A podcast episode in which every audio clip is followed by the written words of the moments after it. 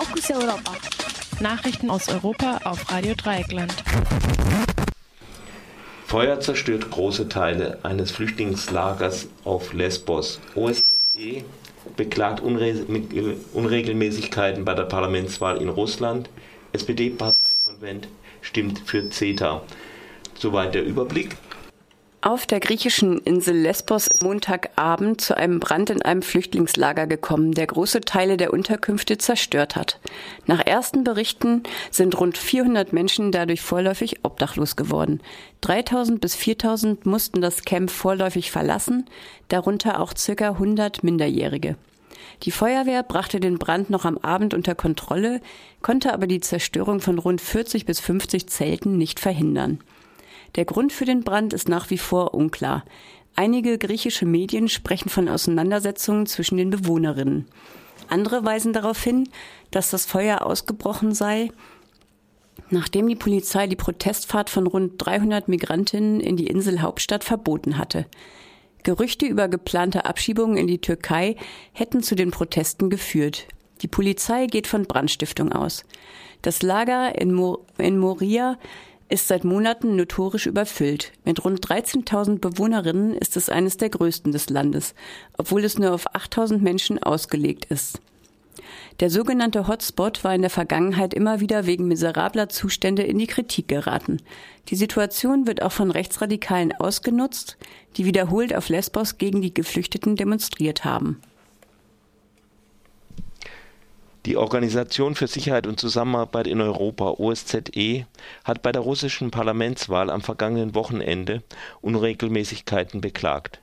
Auch wenn es Verbesserungen seit der massiv manipulierten Wahl 2011 gegeben habe, erklärte die OSZE äh, dass es grundlegende Probleme mit demokratischen Wahlen in Russland gebe. Zwar habe sich die Transparenz am Wahltag selbst gebessert, so OSZE-Koordinator Ilko Kanerva, trotzdem seien die staatliche Kontrolle der Medien und die Repressalien gegen die Bevölkerung nach wie vor ein großes Problem.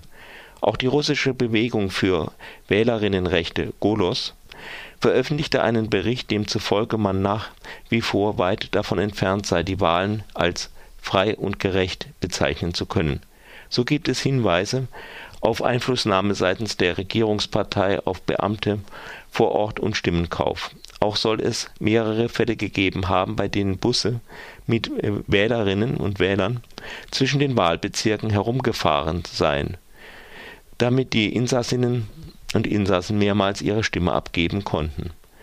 Die russische Wahlleiterin Ella Pamfilova erklärte, in drei Regionen habe es Probleme gegeben, die untersucht würden. Vermutlich würden die Ergebnisse dort aufgehoben. Pamfilova war nach der Wahl 2011 eingesetzt worden, als es offensichtliche Manipulationen gegeben hatte, die zu massiven Protesten seitens der Bevölkerung geführt hatten. Die Partei von Präsident Wladimir Putin hat nach den letzten Auszählungen rund drei Viertel der Stimmen und damit eine verfassungsändernde Mehrheit bekommen.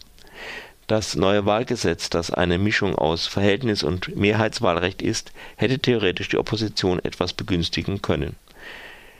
Für das schlechte Abschneiden der Opposition aber alleine massive Wahlfälschungen wie 2011 verantwortlich zu machen, wäre wohl falsch Bedeutender war wohl, dass die Wahlbeteiligung bei einem historischen Tiefstand lag.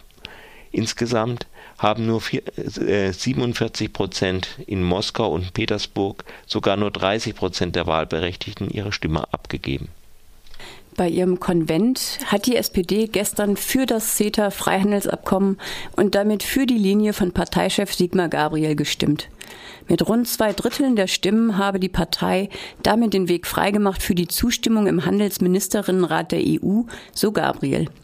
Im Vorfeld hatte sich der linke Flügel der SPD grundsätzlich gegen CETA positioniert, während der sogenannten Parlam parlamentarischen Linken vor allem an Verbesserungen gelegen war.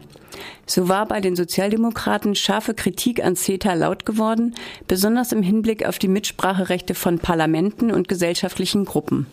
Der Parteitag war dementsprechend auch dafür, die Parlament im parlamentarischen Verfahren noch Nachbesserungen zu erreichen. Völlig unklar ist, wie solche Nachbesserungen in den Vertrag eingebracht werden könnten. Der Vertragspartner Kanada betrachtet das Abkommen bereits als ausverhandelt. Die Unterzeichnung von CETA ist für Oktober geplant. Bei bundesweiten Protesten am vergangenen Wochenende wurden die Freihandelsabkommen CETA und TTIP für die Aufweichung von Umwelt- und Sozialstandards abgelehnt. Auch die Investitionsgerichtsbarkeit, die jenseits nationaler und europäischer Gerichte Handelsstreitigkeiten entscheiden soll, stehen in der Kritik. Unter anderem die Grünen und die Linke lehnen CETA in seiner jetzigen Form ab und kritisieren die Entscheidung des SPD-Konvents. Das war's für heute mit Fokus Europa Nachrichten.